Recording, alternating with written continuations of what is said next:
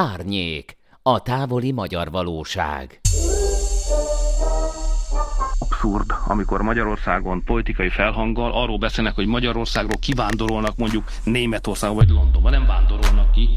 El lehet menni Magyarországon, így lehet bennünket hagyni, kérem szépen. Tessék! Lehet menni. Önök nagy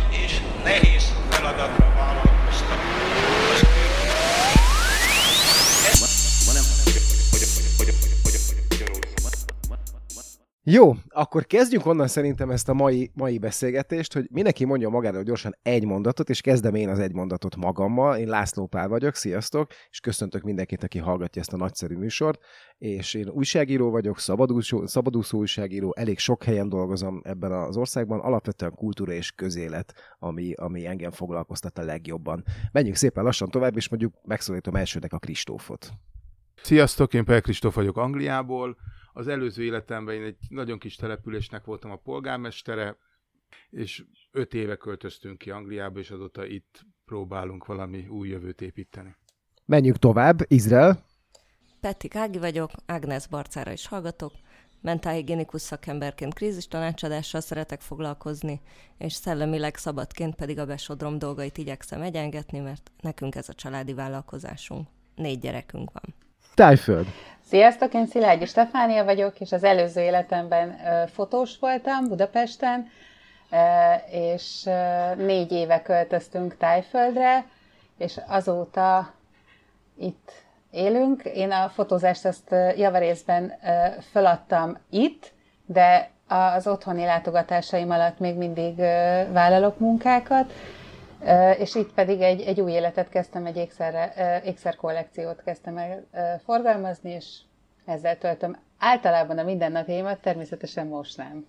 És akkor maradt még egyetlen ember a csapatból, akit nem mutattunk, illetve nem mutatkozott be, ő pedig András Franciaországból. Rólad mit lehet tudni, Andris? Derdák András vagyok, 15 éve élek kisebb-nagyobb megszakításokkal Franciaországban, Párizsban kezdtem, és most Montpellierben élek délen a mediterrán tenger ez nagyjából, hogy belőjék a hallgatók, mondjuk Márcei és Barcelona között van a, a, a parton, és kultúra közvetítéssel foglalkozom kezdettől fogva, tehát nincs új életem e tekintetben, illetve most a koronavírustól lehet, hogy lesz egy új életem, mert itt sok minden megváltozott emiatt. Mindannyiatokat borzalmasan sajnálok, hogy ilyen szörnyű helyeken lakhattok a világban. Itt a napfényes Budapesten, ahol minden tökéletes és minden jó, sokkal jobb egyébként élni, majd biztos hazajöttök ti is egyszer, de amíg nem jöttök haza, addig mindenféle cikkeket gyűjtöttetek, hogy miről szeretnétek ma beszélgetni, és én az ágét látom elsőnek, ami egy nagyon vicces videóval uh, uh, van megspékelve, ugyanis történt, hogy Ági, hogy volt ez? Volt egy tanár, aki úgy döntött, hát... hogy karantén idején igazán tornaórát tart otthon. Nem egészen így történt, mert én, ha jól olvasom, akkor úgy történt, hogy, a, hogy ez a tornatanár, bizonyos Vezsenyi László, amikor megkapták a feladatot, hogy két nap alatt itt most akkor át kell állni az internetes oktatásra, amiben nyilván makon se volt gyakorlata a pedagógus karnak, akkor úgy gondolta, hogy, hogy nyilván a torna oktatásra ez nem úgy vonatkozik, mint mondjuk a magyar vagy a történelem oktatásra, mert ezt épp ember így képzeli el, hogy nem pont ugyanolyan lesz a tornaóra, és akkor megkapták a feladatot, hogy legyenek kreatívak, de a gyerekek nem jelentkeztek föl ebbe a bizonyos csoportba, ahol a tornaórát lehetett volna megtartani, és azt gondoltam... Ami ugye egy Google Class csoport, tehát igen, hogy nem egy nagy történet. László úgy gondolta, hogy megpróbálja motiválni a tanulókat, hogy jelentkezzenek föl erre a csoportra, ahol ő online tornaórákat fog tartani. Eredetileg úgy képzelték, hogy tartásjavító gyakorlatokkal fognak foglalkozni, ami teljesen logikusnak és életszerűnek hangzik, miután a gyerekek a gép előtt fogják tölteni a napjaikat. Tehát eddig szerintem teljesen logikus a sztori, és a párjával egy, készítettek egy videót, amin ő egy vasaló deszkán úszást oktat, mint ezt már mindenki nyilván látta a hallgatók közül. Igen, mókás. Ettől bejelentkeztek gyerekek a csoportba, tehát a cél az volt, az ő célja a saját elmondása szerint az volt, hogy a tanulóifjúságot felrázza, a gyerekek bejelentkezzenek a csoportba, megtörtént, a gyerekek bejelentkeztek a csoportba, tehát ez egy sikeresnek mondható dolog. Másnap a tankerület igazgató, bizonyos Balázs József segítségével meg is született az a döntés, hogy ez a tanár, bizonyos Vezsenyi László eljárása, hát hogy az írásbeli figyelmeztetés alapján pillanat idézem, nem kellő komolysággal és szakmaisággal oktatott. És a videó nem oktatási céllal készült, mint ezt elmondta ő maga is, hanem egy ilyen figyelemfelkeltés, kvázi ilyen jelentkezzetek már be gyerekek típusú. Most nem volt nehéz, a, a storyból ugye egyrészt javasolnám mindenkinek, hogy keresse meg Balázs József tankerületi igazgatót, a józsef.balázskukackkk.gov.hu e-mail címe lehet neki írni. Azt gondolom, hogy ez egy megfelelő válasz. Kedves gyerekek, kedves szülők, kedves testnevelés tanárok, az online testnevelés órával kapcsolatban ide lehet jelentkezni. De... Azt mondja, igen, figyelek csak, igen? hogy van közbevető kérdésem, hogyha nem, nem akasztalak meg Te... nagyon, hogy azon gondolkodom, hogy eh, miért ezt a hírt választottad, hogy eh, azért nem, azt szerintem a hallgatók sem tudják, hogy kinek van a csapatból mondjuk iskoláskorú gyereke, és ki hogyan tolta végig a különböző országokban ezt Nálunk a is volt online tornaóra, ha erre gondolsz, van két Igen. iskoláskorú gyerekem, volt online tornaóra, volt mindenféle mozgásos feladat, amit aranyosan meg is oldottak a gyerekek, aminek az alattunk lakó főbérlők nyilván marhára örültek, amikor ugrálni kellett, meg ilyesmi de főleg azért tartásjavító hasizom és ilyesmi gyakorlatok voltak, amiket nem kellett nagyon ugrálni, és rájuk bízták, hogy néha menjenek el futni vagy sétálni, ha idejük úgy engedi. Tehát nem volt ez nagyon komolyan véve, mert én hallottam Magyarországról, hogy amióta minap kötelező a tornaóra, ugye egy csomó iskolába eleve már furcsa tornaórák vannak, mert van olyan iskola, ahol torna füzete van a gyerekeknek, és a tanteremben tornaóráznak, tehát az is nagyon jó lehet, amikor füzetbe kell. De a hírt azért választottam, mert a, a büntetés, amit kapott a tornatanár, azon kívül, hogy eltiltották a tanítványaitól, ami hát mondjuk Makó nem egy nagy város, tehát nyilván híre ment azonnal, hogy valami gebasz van, de, de a másik, a mellékbüntetés, az, a, ami inkább a, a béna az egészbe, az az volt, hogy, hogy neki minden nap meg el kell készíteni a, a csoportjai számára feladatokat, amiket online tanítási órán ő feladna, és ezek viszont nem jutnak el a gyerekekhez. Tehát ez a fajta, ez annyira magyar nekem ez a dolog, hogy kiadunk egy teljesen értelmetlen feladatot egy jó szakembernek, tehát azért gondolom, hogy jó szakember, mert arra gondolt rögtön, hogy tartásjavító gyakorlatokat adjon a gyerekeknek a online tornaól. Tehát nekem minden ez úgy tűnik, hogy ő nem egy rossz szakember. Adunk neki egy ilyen teljesen értelmetlen feladatot, ez olyan baromi megalázó szerintem, hogy három-négy csoportnak készítsen el olyan feladatokat, amik nem jutnak el a három-négy csoporthoz, hiszen a gyerekeket már rég elvették tőle. És hát el is mondja az interjúban egyébként, hogy ő neki azt feje legjobban, hogy ennyire megalázták és értelmetlen feladatokat zúdítottak rá. De ha ettől egy kicsit elrugaszkodunk, az komolyan érdekel, hogy akkor ezek szerint Izraelben hogy ment ez az online oktatás? Nekem van két kisgyerekem, egy három és egy nyolc éves, és nyolc évesen mi végig toltuk ezt a karantént online oktatásba, és nagyon kíváncsi vagyok arra, hogy más országban hogyan működött ez a történet? Az a helyzet, hogy itt Izraelben a, mondjuk eleve nagyobbak sokkal a gyerekeim, tehát 15 és 18 éves gyerekeim vettek részt ebbe az online oktatásba, ami bizonyos szempontból sokkal könnyebb, hiszen önállóan kezelik a gépeket, Igen. a telefonjukon vállalták a veszélyt, tehát azt se értem, hogy miért kell ehhez mindenkinek laptop, de mindegy, tehát oké. Okay és, és teljesen önállóan, tehát nekem semmit nem kellett ezzel csinálni, se azt nem kellett megnéznem, hogy bejelentkezette az órára, se azt nem kellett megnéznem, hogy mi a házi feladata, meg egyáltalán ezekkel a dolgokkal én nem kellett. De akkor valamilyen platformon tulajdonképpen folyt egyfolytában oktatás, tehát és online platformon, tehát hát, mondjuk Zoomon órái voltak a gyerekeknek? Zoomon órái voltak a gyerekeknek, amiből amiben megoldották a feladataikat, tehát hogy nem, ez nem, nem okozott uh-huh. se nagy problémát nekik, se a tanároknak nem okozott, úgy láttam nagy problémát, tehát a hülye tanár az hülye volt Zoomon is, a jó fej meg jó fej volt Zoomon is, tehát hogy ez nem, de az, hogy technikailag nem tudta volna valamelyik megoldani a feladatot, hogy bejelentkezzen, ez, ez például nem merült föl. Uh-huh. Csak azért, mert ha valaki olvasta ezt a cikket, amiről most ideig beszéltünk, akkor azért abban benne van, hogy mindössze arról van szó, hogy egy Google Classroomba kell feladatsorokat feltölteni Bizony. egy tanárnak. Az föl Nem sem merül, az föl sem merül, ugye, hogy, hogy élőben online találkozik a diákjaival bármelyik tanár is. A magyar közoktatásban nagyon kevés helyen történt ez meg. Nálunk szerencsére megtörtént. Van-e még valaki, akinek a világban van tapasztalata arról, hogy hogyan működik vagy hogyan működött ez az oktatás a karantén idején? Angliában egy huszárvágással megoldották, a, a legkisebb fiam az 16 éves, és így az alapfokú érettségire készült. Itt megoldották, hogy nincs oktatás. Kész vége? Ennyi? Te semmi? Kész vége. Tehát ők, őket lezárták. Kapott pár, pár lapot, azt elküldtek e-mailen, ezt töltögesse ki, megkapta az értesítőt, hogy az évvégi jegy, jegyei alapján hová vették föl, és akkor majd találkozunk szeptemberben, és majd szeptemberben leteszi az érettségit. Végül is. A britek lassan feltalálják a gyermek nélküli oktatási rendszert is. A kisebbekkel volt, voltak problémák, ott itt azért ment a küzdködés ugyanúgy, hogy, hogy de itt nagyon leegyszerűsítették, tehát Angliában tényleg rátolták a szülőkre az, hogy, hogy vigyázzanak a, a gyerekekre, kiküldték e-mailen a feladatokat, e-mailen visszaküldték, azt csókolom, és akkor mindenki szórakozott. Arra odafigyeltek, hogy ne nagyon bandázzanak kint az utcán, tehát arra odafigyeltek a rendőrök, hogy hazazavarják a gyerekeket. Igen, de oktatásnak nem kellett lennie. Nem. Ez nagyon, ez nagyon kemény. Én eddig azt gondoltam, hogy, hogy tulajdonképpen nekünk nincs szerencsénk ö, Kásler miniszter úrral, de most akkor be kell látnom, hogy tulajdonképpen az angolokhoz képest mi egész jól jártunk. Mert Hát angolokhoz valami- képest Igen. lehet.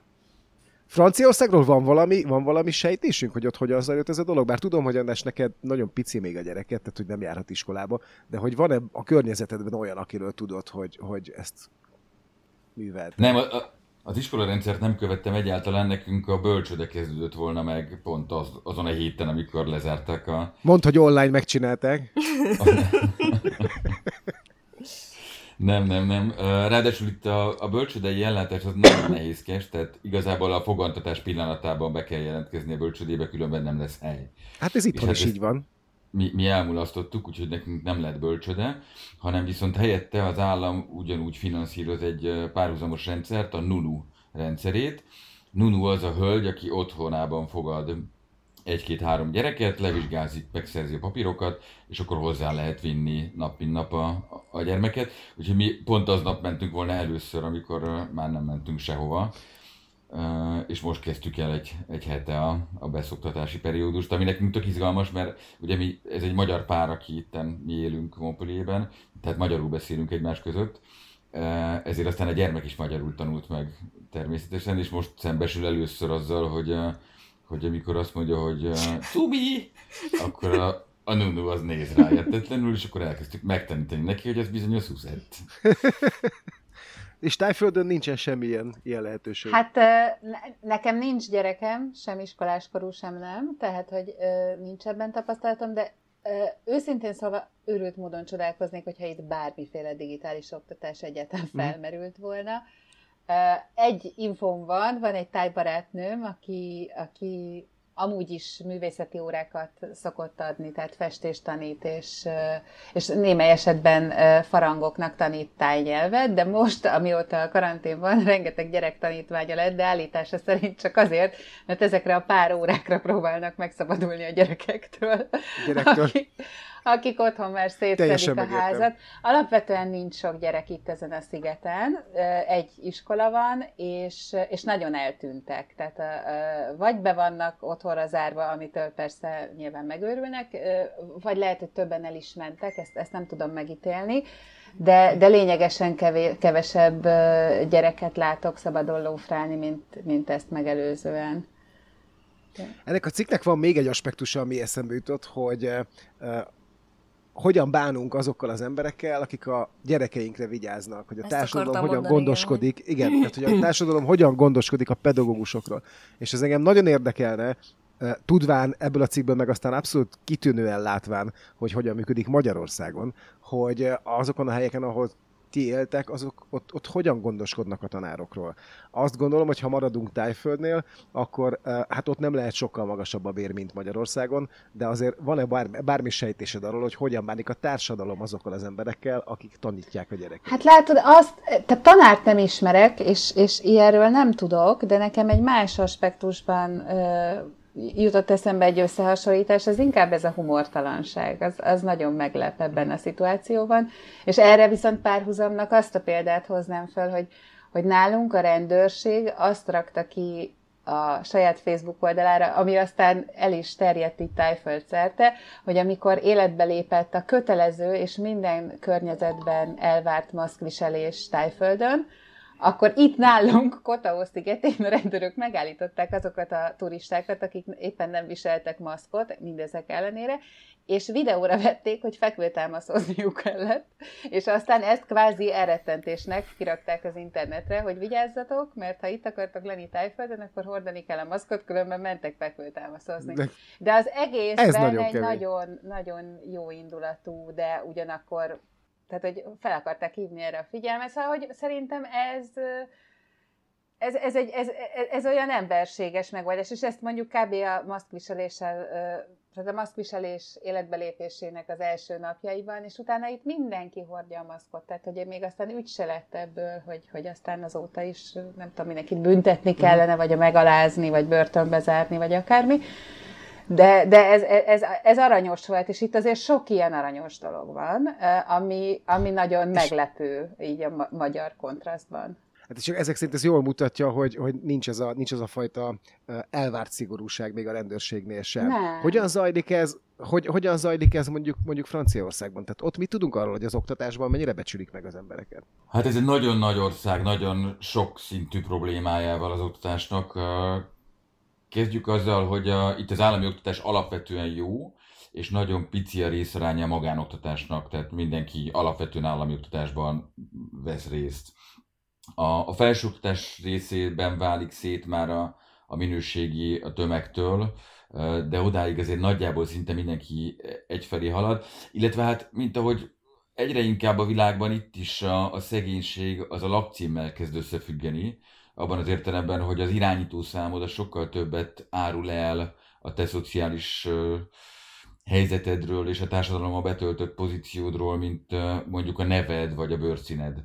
Itt ennek nincsen szinte jelentősége, ugye ez érthető, hiszen több ezer éve jönnek-mennek különböző színű emberek, és a franciák is több ezer éve jönnek-mennek különböző színű emberek otthonaiban, hol kedvesen, hol, hol kevésbé. hol kevésbé békésen.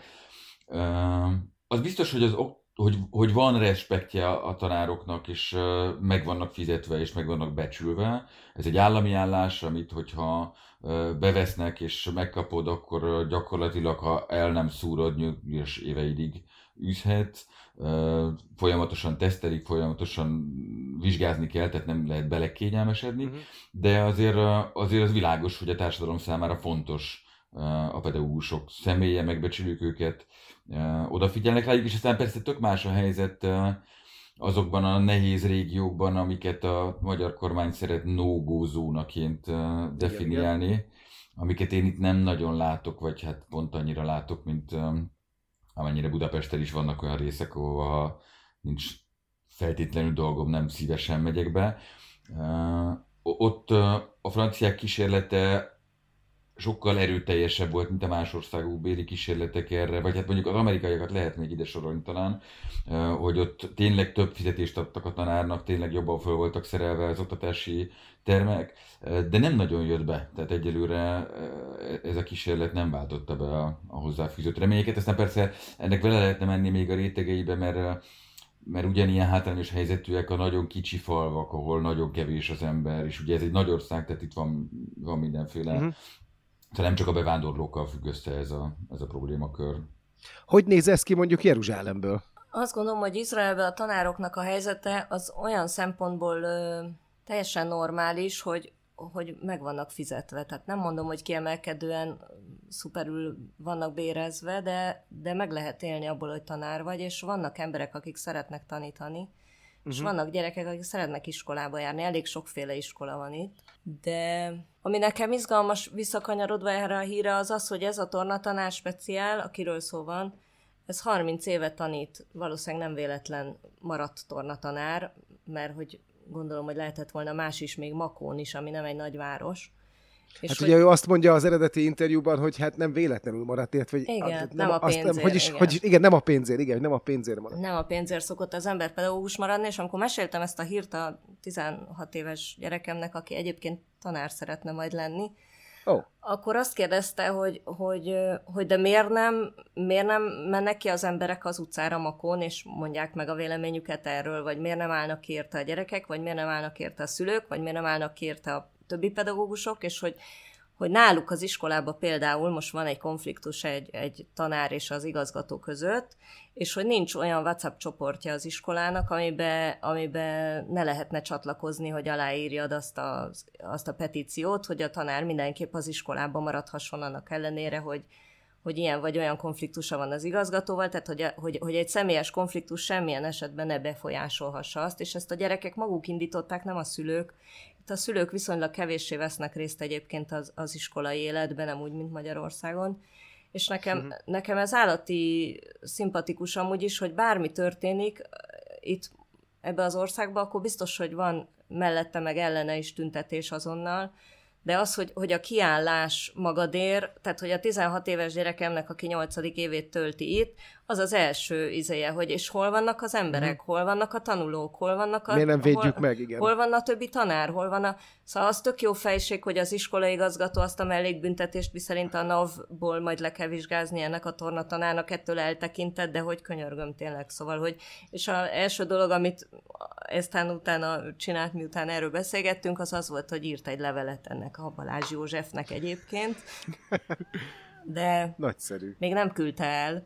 De hogy, hogy neki ez az első természetes reakciója, és akkor, akkor megint elérkeztünk ahova az elmúlt adásban már erről volt szó, hogy én azt gondolom, hogy, hogy mi tulajdonképpen nem is magunkért jöttünk el legigazából, hanem azért, hogy a gyerekeink megtapasztalják, hogy, hogy az, ami felé Magyarországon megyünk, az, az nem feltétlenül az, ami a szabad gondolkodás, az önmagadért való kiállás, tehát ez a, meg a másikért való kiállás. Másikért való kiállás, tehát a szolidaritásnak a minimális szintje, tehát a küzdjél magadért ne fossál. Szóval, hogy, hogy, hogy a szolidaritásnak a hiánya nekem az, az állati rémisztő, és erre mindig visszajutunk, de, de ha iskolai hírbe megint sokkal rémisztő, a múltkor is így jártam, hogy választottam egy iskolai hírt, és akkor rögtön másnap kiderült, hogy rendőrök lesznek az iskolákban, ami most már fokozódik a drámai feszültség, most már lehet tudni, hogy gumibotot, bilincset és gásprit használhatnak. Azt is lehet tudni, hogy most már nem muszáj, hogy rendőr múltja legyen annak, aki majd ilyen iskola rendőr lesz, hanem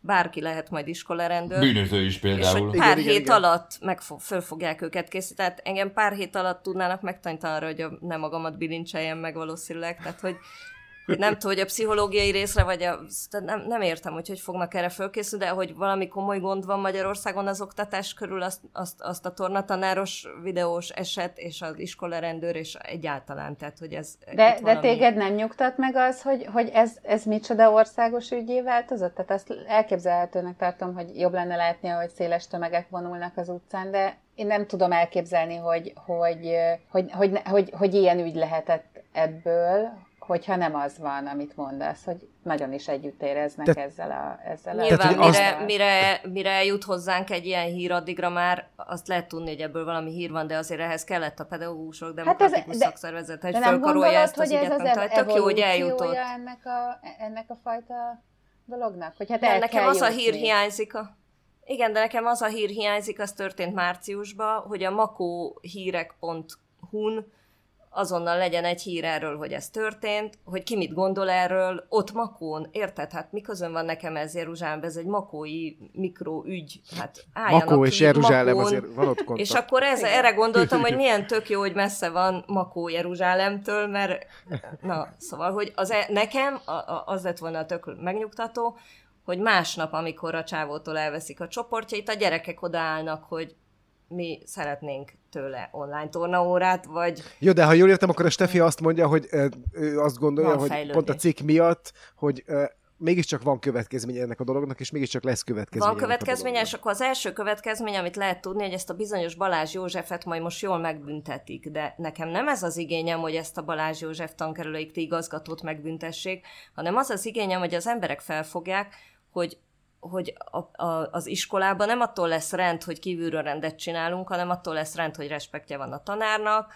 hogy, hogy egy csapatba játszik a tankerület igazgató, az iskola igazgató, meg a tanár, meg a gyerek, meg a szülő. Szóval ezek nem mm. egymás ellen vannak kitalálva, hanem ezek így egy, egy ugyanazért a cuccér csinálják a dolgukat mindenki a saját szakmájába. Tehát, hogy Jó, még Jó. a Kristóf kimaradt, és csak azért tartom fontosnak, hogy őt még egy kicsit vonjuk bele ebbe a történetbe, mert hogy neki ugye vannak is pluszban gyakorló gyerekei. Szóval, hogy Angliában azon túl, hogy magadra hagytak a karantén idején a gyerekeiddel, hogyan becsülik meg ezeket a, a kitűnő pedagógusokat, akik hát ennyire nem foglalkoztak veled a karantén idején? Hát az a nagy különbség Anglia és Magyarország között, hogy egy pedagógus karrierje az nem abból áll, hogy Makóról eljuthat a megyeszékhelyre, és a megyeszékhelyről följut Budapestre, mert egy magyar pedagógusnak kb. ez a karriervonala, hanem egy angol pedagógusnak az a karrierje, hogy akármelyik kis településen meg tudja valósítani azt, amit ő elképzelt. Tehát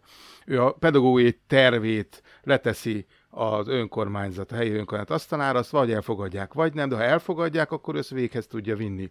És ő kvázi ezzel a pedagógiai tervével tud haknizni önkormányzatról önkormányzatra, iskolától iskolára, és innentől kezdve megbecsülik, és, és ha van okos építő gondolata, akkor ő azt meg is tudja védeni, a szakszeret itt nagyon erős, tehát itt egy ilyet, ez elképzelhetetlen lenne, mert másnap nem menne egyik tanár se az iskolába, a bezárt iskolába se. Tehát ez elképzelhetetlen lenne Angliában, hogy egy ilyet egy tankerület vezető meg tudjon húzni a pedagógussal szembe. És tehát itt nem csak a fizetéssel becsülik meg a pedagógust, hanem az, hogy kvázi szabad kezet kap egy adott kereteken belül. Uh-huh. Azért és én ezt jól értem, hogy akkor, a, bocsánat, csak még egy kérdés, hogy ezt jól értem, mert szerintem azt a magyarországi hallgatók nem tudják pontosan, hogy akkor a, a brit oktatási rendszer ez tulajdonképpen úgy néz ki, hogy van egy nagyon minimális állami követelményrendszer, de alapvetően az egyén, az oktató, a tanár az, aki meghatározza, hogy egyébként merre és milyen módszerekkel és hogyan megyünk? Hát fel sem merül az, hogy kívülről beleszóljanak abba, hogy, hogy van egy keret, ami bet, tehát van egy elvárás, hogy a gyerek hova jusson el, uh-huh. de hogy ezen belül te ezt hogy oldod meg, az a te, hát azért vagy felnőtt, azért végeztél egy iskolát, az a te, nem egy politikus dolga ezt megmondani, hogy, hogy te hogy tanítsál, mert ő nem azt végezte. Tehát, tehát egy villanyszerelő nem mondhatja meg a vízszerelőnek, hogy hogy szereld a vizet, mert nem, nem ért hozzá. Tehát az a pedagógus ért hozzá, hogy a gyereket erre tanítom meg, ilyen lépcsőzetesen, ilyen eloszt, tehát tudáseloszlással, és azt, azt tudja a pedagógus, hogy neki hová kell eljut, eljutatni a gyereket a két, három, négy év alatt. Jó, uh, van még valakinek ehhez hozzáfűzni valója? Akkor menjünk tovább. Nyaralás. Az a második, ezt a Stef, Stefi hozta föl, hogy a második hírünk az, az arról szól, hogy mikor lehet utazni, és mikor nem, és hogy hogy néz ki ez a sor jelen pillanatban. Azt tudjuk már, hogy mondjuk Tájföldre el tudok-e már utazni, vagy sem? Hát ö, ö, azt nem, tehát nem, nem tudsz. Nem, Tehát oké. nem azt, hogy nem tudjuk, mondom, Igen. nem tudsz. Nem, oké. Az, tehát, hogy most éppen ma volt egy ilyen egy ilyen körvonalazó ö, angol nyelvű sajtótájékoztatója a tájturisztikai hivatalnak és a királynak, mert itt ám király is van, és, ö, és arról van szó, ami konkrétan engem a jeges rémülettel tölt el, akinek az élete azért a turizmus körében szervezve, hogy, hogy Tájföld egészen a negyedik negyedévig nem nagyon akarja megnyitni a határait, és utána is olyan feltételekkel, ami egy nagyon érdekes új világot hoz. Egyrészt itt is ezek a travel bubble utazó stratégiák kezdenek ö, kialakulni, miszerint kétoldali megállapodással az országok egymás állampolgárait karantén nélküli belépésre en- me- megengedik, hogy bejöjjenek. Meg, aha. Ez mondjuk Európából is ismerős, mert most úgy látom, hogy ott is valami hasonló kezd kialakulni. Ugyanakkor a tájkormány, engem egyébként ez egy kicsit a kórház kiürítésekre emlékeztet ez a húzása, hogy, hogy ezt az alkalmat megragadta arra, hogy az egész turizmus hajóját megfordítsa, és kompletten kiírtsa a tömegturizmusnak az alacsony, közép és közép-magas kategóriáját, és kizárólag a luxus, luxus, luxus, luxus, legluxusabb vendégeket fogadja. Ez azt jelenti, hogy a mai sajtótájékoztató szerint a negyedik negyedévtől ezekkel a megállapodott országokkal Országokkal. fogadja az állampolgárait, irgalmatlan feltételekkel, depozittal, 100 ezer dollárt meghaladó ö, biztosítási értékkel, ami az egészségügyi ellátását jelenti, teljesen elzárt luxury resortokba, tehát hogy kontaktus nélkül ö, csoportosan elhelyezve őket itt-ott, Mhm. És tájföldi viszonylatban egy döbbenetes matek példa következik, tehát itt eh, most azt nem néztem utána, hogy hány millió turista forul- fordul meg egy évben, de most elhatározták azt, hogy mindezek mellett naponta ezer embert engednek be, tehát ezer embernek kell kifizetnie azt, amit eddig, az a sok millió. Milliók. Tehát, tehát Millió, ők, Jézus Mária. ők mostan... Na jó, de várjunk egy pillanat.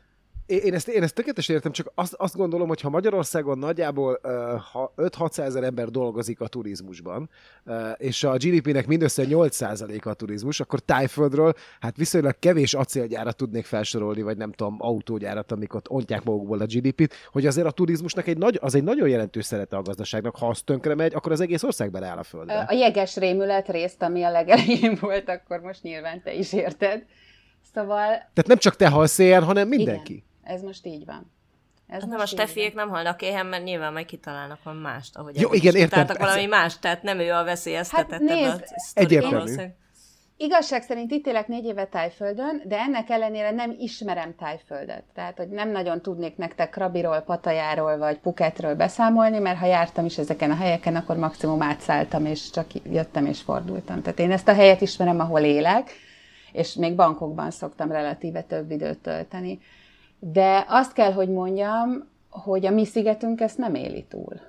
Mert nálunk van mondjuk három-öt ilyen, ilyen nagyon magas színvonalú ö, ö, hotel komplexum, Uh-huh. ö, relatíve kis kapacitással nyilvánvalóan, hiszen ez is az egyik profilja, hogy ne legyenek zsúfoltan az emberek. Ugyanakkor azt is tudom az ázsiai hírekből, hogy az összes ázsiai ország ezt a stratégiát választotta. Tehát rögtön versenybe került Úristen. egymással a Fülöp-szigetek, Indonézia, Tájföld és mindenki. És azt is tudom, mivel viszont jártam Vietnámban, Kínában, tehát hogy én uh-huh. voltam itt-ott Ázsiában, és azt kell, hogy mondjam, hogy amennyire ezt én képes voltam megítélni, Tájföld nem áll olyan jól abban, hogy kiszolgálja ezt a nagyon magas elvárásokkal rendelkező réteget, mert általában itt az a szálloda, ami ötcsillagosnak mondja magát, az nem tudja hozni azt, amit mondjuk a Los Igen. Angeles-i milliómos elvár egy ötcsillagos szállodával, és éppen ezért, mert eddig is rettenetesen sok piacot veszített a turizmusban az elmúlt pár évben, tehát nagyon rosszak a számai, Még, még a vírust megelőzően, mert a Fülöp-szigetek valahogy ezt például sokkal jobban vette ezt a kanyart, ott, ott jobb ilyen szolgáltatások vannak. A másik, ami, ami nagyon érdekes, az az, hogy szó sincs Európáról, szó sincs Amerikáról. Fel sem merül, hogy, Aha. hogy, Hm. hogy, hogy ezekkel az országokkal ők egyáltalán szóba állnának. Csak Ez Kína. Szingapur, Tájván, Makaó, ezeket a turistákat várják, aminek viszont az a magyarázata, hogy ez, ez nekem szerintem sokkal jobban érzékelhető, mint talán Európában, hogy a kínai középosztály költési szokásai, azok az európai luxusköltésekhez hasonlítanak legjobban. Elsősorban azért, mert rengeteg pénzük van, és a fogyasztói ö, evolúciónak abban a szakaszában állnak, amikor egyszerűen ellenállhatatlan vágyat érdeznek a mindennek való megvásárlására. És ezért nagyon, nagyon szeretett vendégek, hiszen nem, nem Mhm. vitatkoznak, és nincsenek Szórják. magas elvárásaik. Szóval, hogy végül is érthető, tehát ez egy jó ötlet, ugyanakkor nyilvánvalóan ránk nézve drámai következményei vannak, másrészt viszont nem tűnik tájföld szempontjából egyértelműen sikersztorinak, hogyha arra gondolok, hogy vajon nem tudom, a kínai turista, hogyha nagyon elgondolkozik azon, hogy akkor most ő hova menjen nyaralni, akkor vajon Tájföldet fogja elválasztani, vagy inkább elmegy Balira, vagy inkább elmegy a Fülöp-szigetekre, hiszen ugyanazért Aha. a kis kupac emberért, tehát azért, ugyanazért a napi ezer emberért száll versenybe az összes ilyen turisztikai célpontú ország. És hát alapvetően mi, mikor, mikor, mikor ezt a hírt én felvetettem, én, én, én a magyar hírt választottam, ugye, hogy, hogy, hogy lehet menni majd Horvátországba nyaralni Magyarországról, ami végső soron szerintem ez ugyanez Pepitában.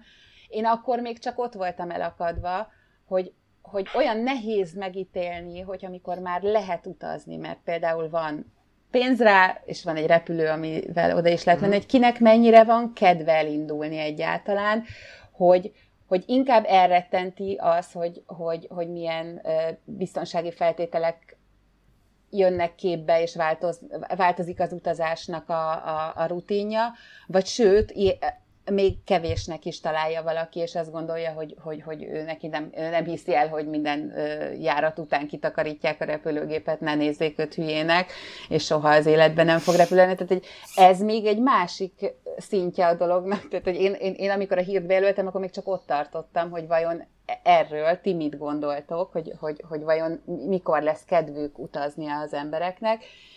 De aztán ma kiderült, hogy ha lenne is, akkor is felesleges akkor se. Akkor se. Akkor se. Egyébként most azon gondolkodom, hogy éppen héten olvastam, mintha a héten olvastam volna egy hírt arról, hogy most a Anglia gondolkodik azról, illetve hát, Nagy-Britannia, hogy bevezetne valamiféle karantén kötelezettséget. Azt Kristóf, ez, ez hétfőn, ez hétfőn, hétfőn vezették be, már igen, be is igen, vezették, igen. igen. Okay. Tehát, hogy aki hétfőtől Nagy-Britániába érkezik, mert idáig beutazni be lehetett szabadon, ahonnan jött repülő, és amit fogadtak, azt annak két hétre és tehát annak, aki, aki be tud lépni az országba, annak két hétre saját költségén karanténba kell vonulnia, mert vannak olyan országok, ahol biztosítanak erre helyet, igen. Anglia nem biztosít, tehát itt szépen elmegy a szállodába, kifizeti két hétre a szállodát, és utána kimehet majd az utcára, hogyha ha előbb mennek ki, akkor megrendesen ö, megsuhintják.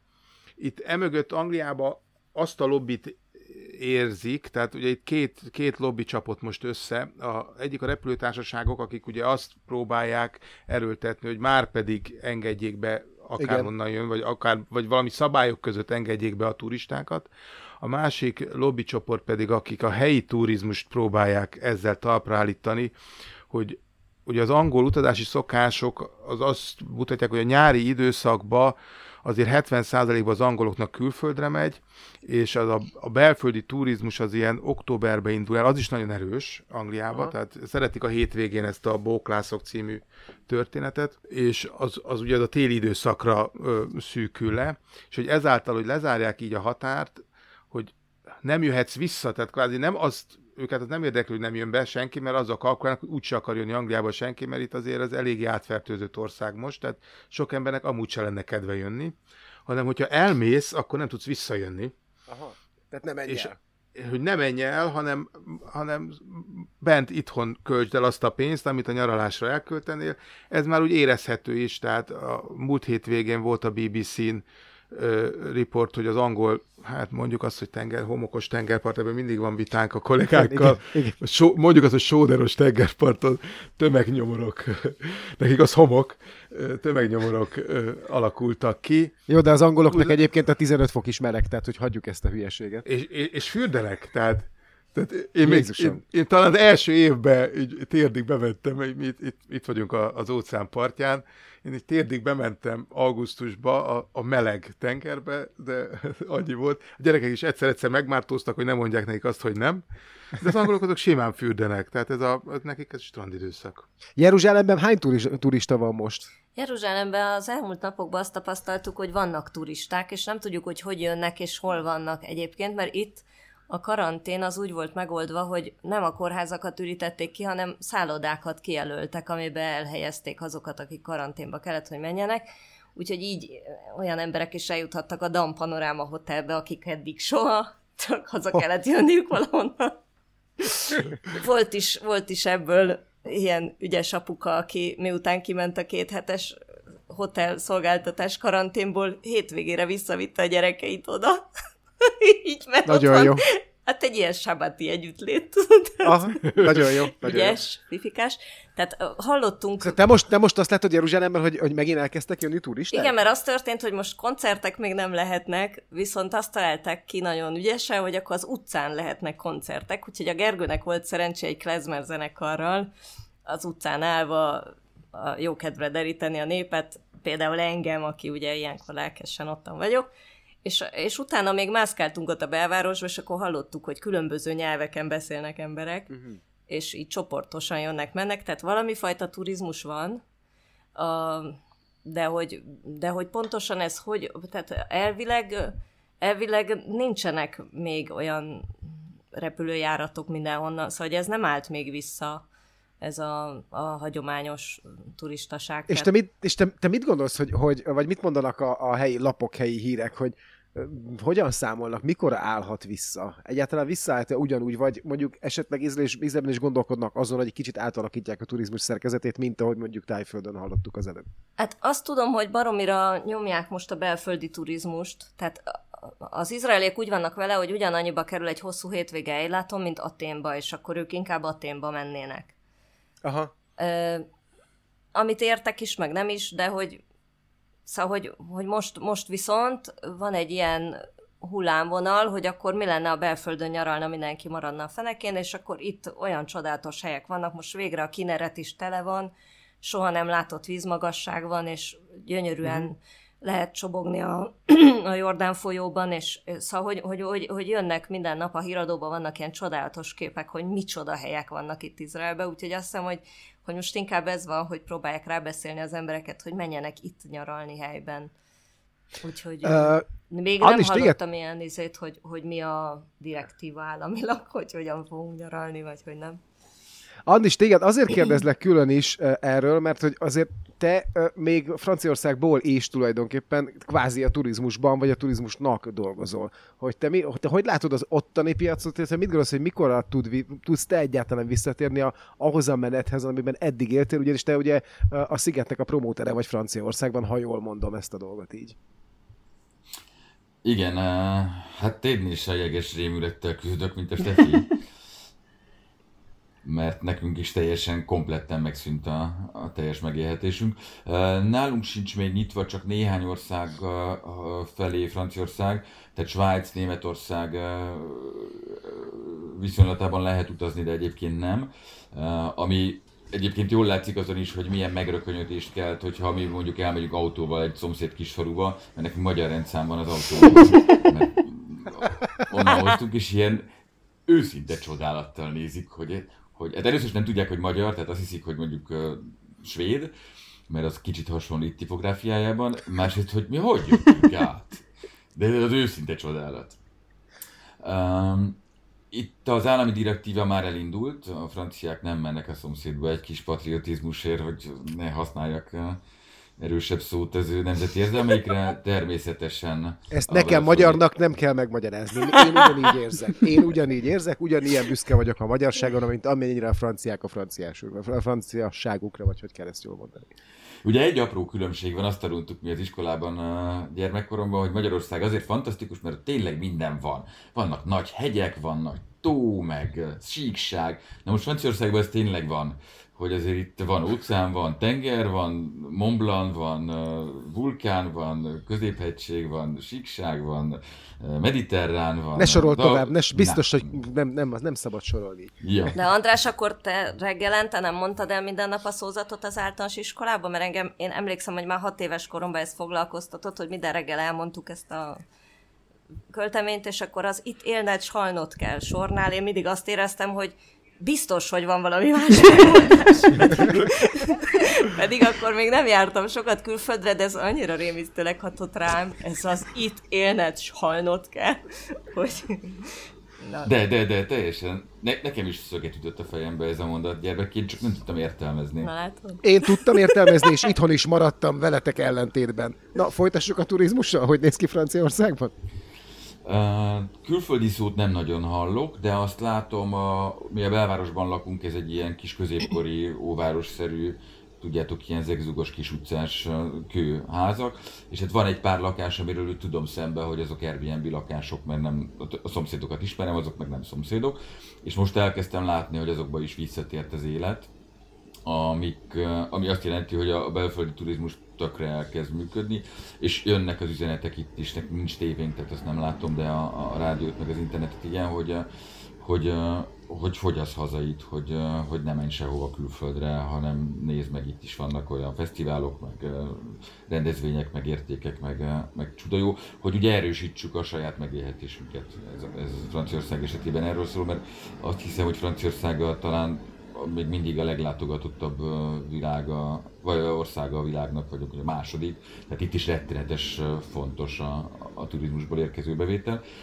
És hát ami a személyes sorsunkat illeti, az meg, az meg drámai, mert a, valóban fesztiválokat promotáltunk Franciaországban, tehát a mi munkánk az volt az elmúlt tíz évben, hogy minél több franciát vigyünk a Szigetre haza, a Balatonszandra, Exit Fesztiválra, Szerbiába, románi fesztiválokkal dolgoztunk, szóval mindenféle mhm. régióbeli, térségbeli rendezvényekre. Ebből egyetlen egy maradt talpon az Exit, ahol a szerb kormány a fesztivál hóna alá nyúlt, és azt mondta, hogy lesz fesztivál, az összes többi nem is tud, nem is nem is lehet tudni, hogy lesz-e, vagy mikor lesz, vagy szóval, hogy túléli. Mhm. Nyilván a sziget túl fogja élni ezt a nehéz évet, de, de nagyon érdekes kérdés, hogy mit visszáll-e valaha az, ami a, a szigetben nagyon szerethető volt számomra az elmúlt években, hogy több mint száz országból jöttek fiatalok, és az, az a, tök másképpen, de pótolta azt a 90-es évekbeli hangulatát a szigetnek, amikor még csak magyarok voltak, és azért mentél ki, mert mindenkit ismertél. Most meg azért volt jó kimenni, mert a, Senkit. lehetett inni egy sort az ausztrál srácokkal, és akkor a, izé, utána a belga lányok elvittek táncolni. És ez, ez tényleg... Neked milyen szerencséd van a szigeten? Én nem tudom, évek óta nem volt ilyen köröm, de majd akkor majd, ha megint lesz, akkor megnézem. Jó, ezen, azt szerintem ezen a körön is túl vagyunk, jól gondolom? Zárásként egy, Igen? egy ami fölmerült benne, amit én nem értettem, hogy a magyarok szinte elsők között nyitották meg a határt, Jugoszlávia felé például. Tehát, hogy, hogy Már abszolút ilyen nem ország, láttam. hogy Jugoszlávia, nem, csak, csak Szerbia felé. Egyébként Bocsánat, csak Horvát. Nem, El, nem. elsőnek nyitották Szerbia meg a felé. határt. Horvát. Szem, elsőnek Szerbia felé nyitottuk meg. De utána már egy hétre Horvátország, most már 14 országba mehetünk Magyarországról. Uh-huh. Tehát nem látom azt az akaratot, hogy egy kicsit húzzuk az időt, hogy minél jobban bent tartsuk a magyarokat Magyarországon. hogy a bent magyarok eljussanak a hortobágyra. I- igen, persze a kommunikációban az van, hogy már költs itthon, költs itthon, de az első alkalom, amikor lehetett, puf, már lehessen menni az Adriára, mert azért ott azért mégiscsak jobb egy magyarnak fürdeni. Nem, bocsánat, szerintem ebben nagyon tévedsz, Kristóf. Szerintem a mi kormányunk ismeri a magyar embereket, és a magyar emberek felnőtten és felelősségteljesen gondolkodnak. Nálunk ki lehet a- nyitni a a határokat. Nem, nálunk ki lehet nyitni a határokat, mert mi nem is akarunk kimenni. Mi úgyis itt fogjuk elkölteni a pénzt. Ellentétben a britekkel, ellentétben a britekkel, ahol mindenféle fifikára van szükség ahhoz, hogy megmentsék azt a gazdaságot. Nálunk nincs ilyen probléma. Jó? És ha magyar ember utazik, akkor is csak a Trianon által elcsatolt területekre látogat majd el. És viszi a saját grill csirkéjét magával. Abszolút igazatok van. Hogy akkor ugorjunk a következő híre, de mégiscsak kicsit maradunk itt a, a vírus környékén, mert uh, Andris Franciaországból uh, azt a hírt uh, hozta nekünk, hogy októberben lehet a következő köre ennek a vírusnak, ami bizonyos hírek szerint, bár én ezt nem látom nagyon alátámasztottnak, sokkal brutálisabb is lehet, mint a mostani. Igen, hát közben annyi fejlemény történt ahhoz képest, amikor ezt a hírt föltettem nektek, hogy holnap, vasárnap este, tehát amikre ez a podcast már talán kikerül, addigra már okosabbak leszünk, kiáll a köztársasági elnök, ugye itt nem király van, hanem köztársasági elnök, aki... Nincs nagy kérdés, ezért legyünk áll, őszinték. Én egyébként bírom, szóval Nagyon. uh, szerintem Nálunk jó- is van köztársasági elnök, és, és teljesen jól Nálunk meg király van, oké? Okay? Szóval kiáll a nép elé, Macron elnök is elmondja a következő hónapoknak a, a menetrendjét. Ugye ez egy állami, elég erősen államilag központosított ország, tehát nagyon sok mindent függ attól, hogy a, az államgépezet hogyan reagálja le a, a helyzetet, alapvetően meghatároz mindent. Uh, nagyon sok, sokfélét lehet olvasni arról, hogy lesz-e második hullám, és nem. Van izraeli tudós például, azt olvastam a Le Monde-ba nyilatkozott hosszan, hogy, hogy gyakorlatilag kizártnak tartja, hogy legyen második hullám, mert a, a vírus működésének az a sajátossága, hogy 60 nap után lecseng, és nem lesz képes tovább fertőzni. Amerikai tudósok azt mondják, hogy, hogy rettenetesen brutális lesz, és sokkal rosszabb lesz, mint a, az első forduló. Elképzelni nem tudom, hogy mit fog csinálni az élettel. Annyira alapvetően változtatta meg ez a pár hónap az egész világot, meg az egész körülöttünk lévő berendezkedést, olyan alapvető dolgok lettek mások. Ugye a franciák nagyon pusziszkodós nemzet, hogy mindig a fiúk és lányok is folyton pusziszkodnak. Most, most ilyen zavart topogás van, hogy a gyerekek lemennek a játszótérre, akkor nem játszhatnak egymással, vagy az a labda, amit megfogott az izé. Mm. És ez a bizonytalanság, ez biztosan fönn fog maradni addig, amíg nem lesz oltás. Oltás már pedig úgy fest, bár a Magyar Tisztiorvosi Hivatal igen optimista és őszre jósolta az oltást. A, Szerintem a, a kül... lesz is, jó? Hagyjuk ezt a cinizmust, jó? Hagyjuk ezt. Külföldről nagyon könnyű bekiabálni, jó? Nem, nem, nem, nem, nem kiabálok be, Isten őriz. Én csak azt mondom, hogy a külföldi sajtó ezzel szemben azt, azt írja, hogy hát jó esetben jövő nyárra lesz oltás, de még az is nagyon meredek, hogy az, az, az szabad-e, mert ugye emlékeztek, volt egy ilyen gyermekbénulás járvány, amikor sikerült gyermekbénulást okozni Bizony. a véldőoltással. Szóval ez nem játék, ez nem vicc, hogyha milliókat oltanak be valamivel, amiről nem tudjuk pontosan, hogy, hogy mit fog csinálni, és ráadásul, ha emlékeztek, Franciaországból indult ki ez a klorokin uh, hit Marseille-ből itt a, az őrült professzor kinézetű, Marseille virológus professzor hitt ebben nagyon, és hát ez is kiderült, hogy nem. Ha annyi találgatás van ebben, azt olvastam, hogy több mint tízezer tudományos publikáció jelent meg most már a, a vírusról, és még mindössze azt nem tudjuk, hogy képesek vagyunk-e újra fertőződni, hogy meddig fertőz, hogy mi fertőz. Szóval és hogy mióta, azt se tudjuk, hogy hát, mióta. Hát figyeljetek, a természet az egy nagyon erős dolog, tehát ne, nagyon nehéz legyőzni. És jobb, hogyha hozzászokunk ehhez.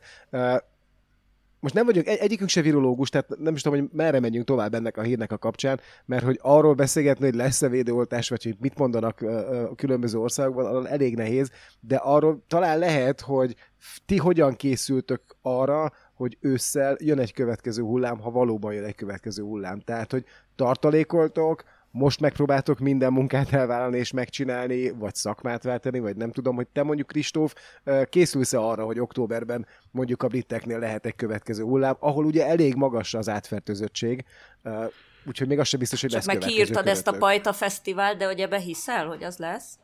Az lesz, az lesz, de az Magyarországon. Tudom, jó, csak hogy... Azt reméljük, hogy lesz. De itt, itt Angliában az, nekem egy szerencsém van, hogy én nem a turizmusból élek, tehát mi, mi gépeket javítunk, és ezt a szegmenset nem üti meg ez a... Sőt, mindig akkor van több munkánk, amikor az emberek elkezdenek tartalékolni, és nem újat vásárolnak, hanem elkezdenek előkerülni a régi szarok a, a, a, a különböző sufnikból, és akkor jönnek, hogy oldjuk meg, rakjuk rendbe. Tehát ilyen szempontból én nem látom a bajt. A, de ké, itt, itt ugye azért készülgetnek, tehát maga, a, a, amit kitaláltak, támogatási rendszer, azt is úgy építik föl, hogy most ilyen lépcsőzetesen vonják ki, és benne hagyják azt az opciót, hogyha valami baj történik októberben, akkor újraindítják ugyanezt a támogatási rendszert, amit a bértámogatási rendszert, amit mm. Angliába bevezettek. Ez egy elég jó használhatónak tűnik, aztán, hogy ez hogy bírja el az angol gazdaság, tehát hogy akik dolgoznak, ezt hogy tudják kitermelni, ez majd a jövő zenéje, ezt, ezt majd egy, erről egy év múlva kell beszélgetnünk, és akkor okosabbak leszünk. Hát itt azért van, tehát hogyha a, gazdaságet, a gazdasági részét nézzük a dolognak, azért itt van egy erős, mondjuk azt, hogy paradigmaváltás minden országban, mert ugye Magyarországot kivéve, mi, akik felelősen gondolkodunk itt magyarok, mi ezt nem csináljuk, de ugye egész Európa, meg az egész világ most arra fele megy, hogy kezdjünk el pénzt nyomtatni, és majd, amikor vége van ennek az egész történetnek, majd szépen elinfláljuk, és akkor nem lesz ebből semmi baj. Hát, hogy valahogy tartsuk pont... fönn ezt a jólétet. Ez pedig pont a Magyarország tudná ezt a legkönnyebben megtenni a britek mellett Európában, mert, mert neki van önálló valutája. Tehát a Németország azért szorul rá a franciákkal való egyeztetésre, mert hogy, hogy hogy csapjuk be a franciákat, hogy nyomjunk több pénzt, de a franciák nem akarják, mert ha nyomunk több pénzt, akkor az a pénzt azt inkább Franciaországban nyomjuk, tehát, tehát ebből van egy európai vita. Magyarország tök simán megtehetné ezt, hogy, hogy akkor de szerintem Szerintem De vannak programok. Van, vannak olyan programok, ahol De most azért, azért, azért magunk Zsebek. tehát az, az érezhető, az érezhető Magyarországon, viccet félretéve, hogy azért burkoltan, de a, a pénznyomtatás átkeresztelt nevével azért azért elkezdődött, tehát azért... Hát én ezzel egy kicsit, kicsit vitatkoznék veled, Kristóf, mert hogy e, ilyen konkrétan nem történik. Tehát abban a, a megszorító csomagban, vagy hogy hívják most gazdasági mentőcsomag, vagy nem tudom mi a figyfene, aminek most itt hívják a kormánynál, hogy abban nincsen friss pénz, abban nincsen semmilyen plusz forrás. Az egyszerűen csak egy átcímkézés és áttologatása a pénznek, de egyikünk sem gazdasági szakértő, igen. és nagyon messze állunk ettől a dologtól, hogy ezt megfejtsük valóban, csak egy picit árnyalnám ezt a dolgot, tehát én azt gondolom, hogy ebben nem teljesen van igazad, de hogy szaladjunk tovább még ezen, hogy mondjuk Jeruzsálemben hogy lehet tartalékolni zenészként és zenéből élő emberként arra az esetre, hogyha ősszel megint van egy kör. Itt, itt már azon is, tehát most kapcsolódnék az Andrásnak a izéhez, hogy, hogy az jelent meg a Le hogy az izraeli tudós szerint nem lesz, mert izraeli tudóshoz van egy másik izraeli tudós, aki szerint már van a második hullám, tehát hogy ugye ahogy ez már lenni szokott, itt mindig van ellen és mellett. Hát most ez én... ugye úgy működik, hogy melyik, melyik rabbit kérdezed meg, azt a választ De azt hagyján, de hogy igen, de hogy a egészségügyminiszterünk is eddig egy rabbi volt, tehát most ebben nem mennék bele, mert ez már ez már tényleg, tehát hogy ez, ez sokkal bonyolultabb annál, mint amit most így röviden ki lehetne fejteni. Mindenesetre a túlélés kapcsán én most takarító néniként szoktam minden nap elmenni itthonról, és hazajönni is így szoktam, van kis helyes ilyen kék egyenruhám meg minden, és most átkerültem, a, eddig a rendőrfőkapitányságon voltam takarítónéni, és most átkerültem az Enykerem hadasszai kórháznak a, az egyetemi részlegébe, tehát most az orvosi egyetemre járok, és ezen belül a laboroknál takarítok, és a egyik, tehát két professzor egymás mellett Közel vagy, szobában, akkor, de, akkor, de akkor közel vagy az, a megoldáshoz, ez az, ezt érzem. Ez az, hogy ottan ezek a fiatalok és idősek ott marhára dolgoznak, és két egymás mellett ülő 80 pluszos professzor szobájába volt szerencsém csütörtökön benyitni, mind a kettőnél ugye felmostam és kivittem a szemetet, de mellesleg beszélgettünk is, mert erre itt mindig van idő, akár a körforgalomba, akár takarítás közben, akár hadművelet. Remélem, remélem, hogy fel, remélem, hogy felkérdezted őket, hogy na, kész vagytok már, na, kész és vagytok akkor, már. És akkor azt mondta az egyik, a néni, azt mondta, hogy nagyon kedvesen, hogy ő szerinte ez úgy 2022-ig körülbelül ez így lesz folyton mindig újra és újra. Ő már tudja, hogy a Gergő zenész, és nagyon a szívén viseli a sorsunkat, hogy meddig kell még itt takarítanom szemüvegben, európaiként. Tehát ezt, ezt egyszer nem bírják meg. még a másik szobában azt mondja a professzor úr, szintén 80 pluszos, hogy hát ő azért úgy érzi, hogy ebben van egy adag hiszti, ebbe az egész korona dologba, és hogy szerint ez már nincs is és akkor Aha. úgy távoztam a harmadik laborból, a fiatalok sürögnek, forognak, és különböző dolgokat felszívnak, és le, és át, és akkor így hajtja. Ez valami parti helyszín, Iszonyú igen? izgalmas, igen, ez az egész.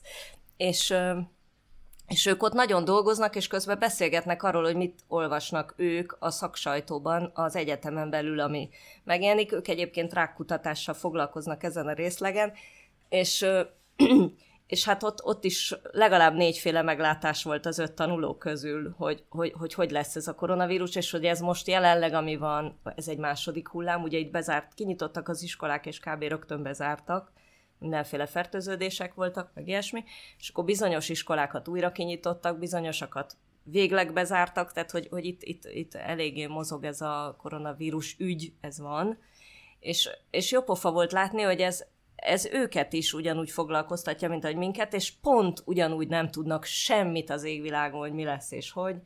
Mm. Úgyhogy én azt gondolom, hogy a takarítói munka nagyon érdekes, szemben a mentálhigiénikusi munkával például tök jó, mert ott sosincs vége a problémának, tehát a problémás család újra és újra telefonál, és amikor megoldódik a problémájuk, akkor viszont soha többet nem telefonálnak, tehát nem tudod, hogy igazából Béla és Jolán végül megölték egymást, jól vannak, sikerül minden. Tehát ez, ez egy ilyen never-ending story a mentálhigiénikusi munka, szemben a takarítással, sokkal, ahol bemegyek, kosz van, kijövök tiszta, Igen. tutira nem hozom haza az ottani melót, igen. Tehát itt megvan a saját takarítani valóm, és, és iszonyú gyorsan és automatikusan tudok már takarítani, tehát ha bárkinek ilyen szüksége lenne, akkor itt a segítség. Se baj, jövünk.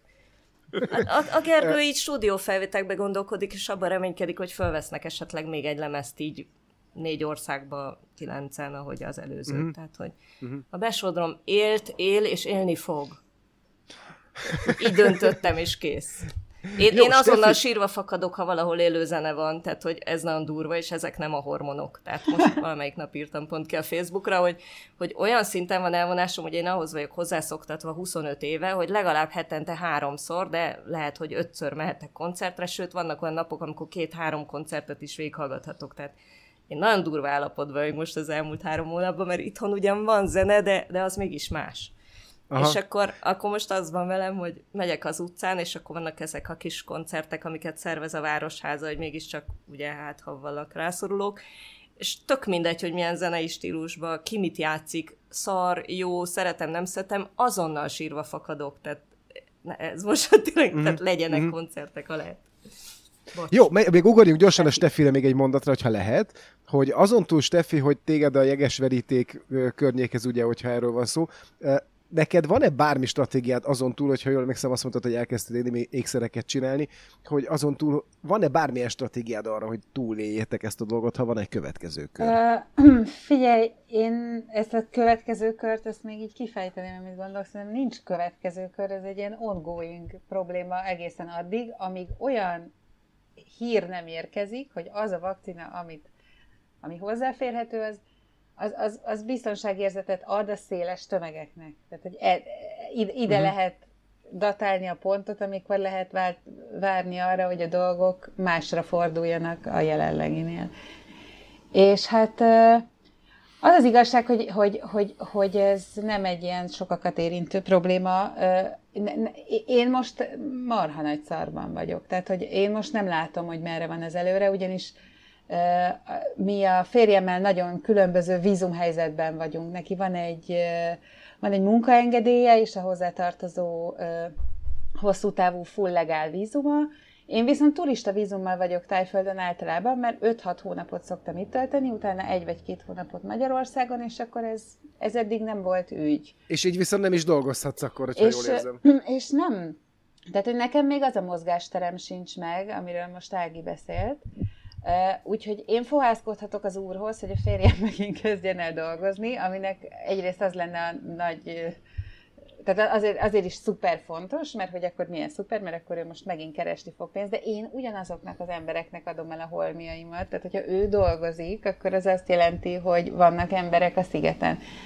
Na most hiába van ő egy csodálatos vízumhelyzetben, hogyha egyáltalán nincs munka, mert nincsenek turisták, akkor sajnos ő is kevés. totálisan meg van lőve.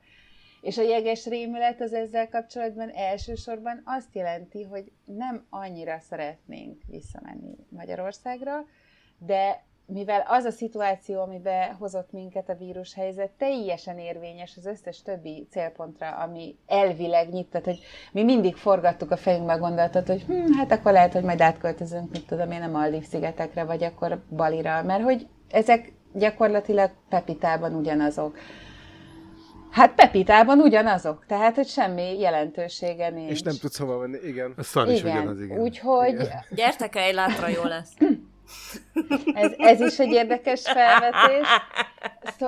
Ahol szintén nem lesz turista. de, nem egy, de belföldi turisták lesznek, és most végre az van, hogy ők is merülhetnek a majd. rugalmasságán állat is sok múlik, ugyanis van egy annyira speciális élethelyzetünk, hogy ő kettős állampolgár, francia, ami azt jelenti, hogy oh. tudnánk legálak lenni még egy pár helyen a világon, de neki meg van egy olyan nagyon szoros elvárása az életminőségét illetve, hogy csak az egyenlítőhöz nagyon közel szeret merülni, mert, a, mert írtózik a hideg víztől.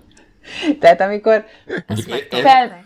Erre azért mód nyílik európai országban Azt te csak maradva. hiszed mert hogy ez mind tudományosan bizonyított tény, meg hát érted, az ő ízlése, tehát hogy a 26 fok az neki már a jeges rémület. Jó, bocsánat, nekem van megoldásom. Merül nekem van forradó. megoldásom. Francia, nem, nem, francia Guayana.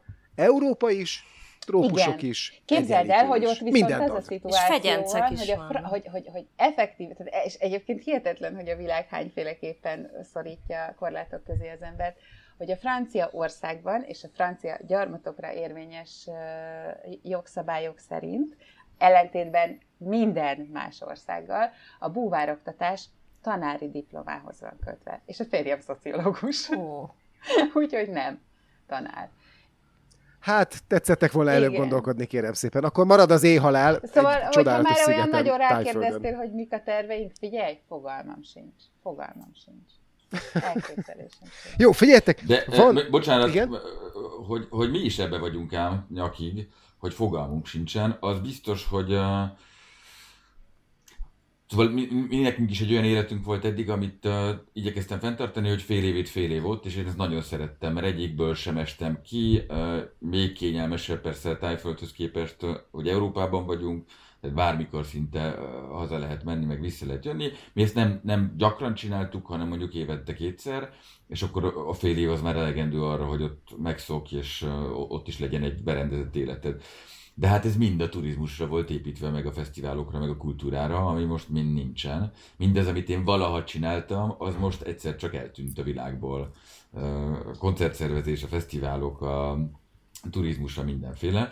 Mi, mi is azon gondolkozunk, hogy milyen csodát fogunk csinálni. A, a, a mi legnagyobb kiadásunk egyelőre a lakásbérlés. Most felszámoljuk a céget, kérjük az alkalmazottakat, Szerencsére itt azért van valamennyi állami segítség, tehát nem fogunk ilyen halni a következő hónapokban még, de azon gondolkozunk, hogy uh, jó, hát ott meg van kókusz, meg mangó, szóval ott meg lesz. Ne, nem, bocsánat, mit, mit csak azt akartam mondani, hogy, hogy, hogy mi viszont olyan speciális helyzetben vagyunk, hogy mi magyarok vagyunk, ami azt jelenti, hogy semmilyen segítségünk nincsen, és csak hogy tudjátok, Tájföld, ami nem tudom, hogy a magyarok számára mennyire cseng ilyen szociálisan érzékeny vagy fejlett helynek, havi 50 ezer forintot kap minden olyan tájállampolgár, akinek az állása veszélybe oh. került. A... Azt mi, mi természetesen. Mert nem vagytok tájok.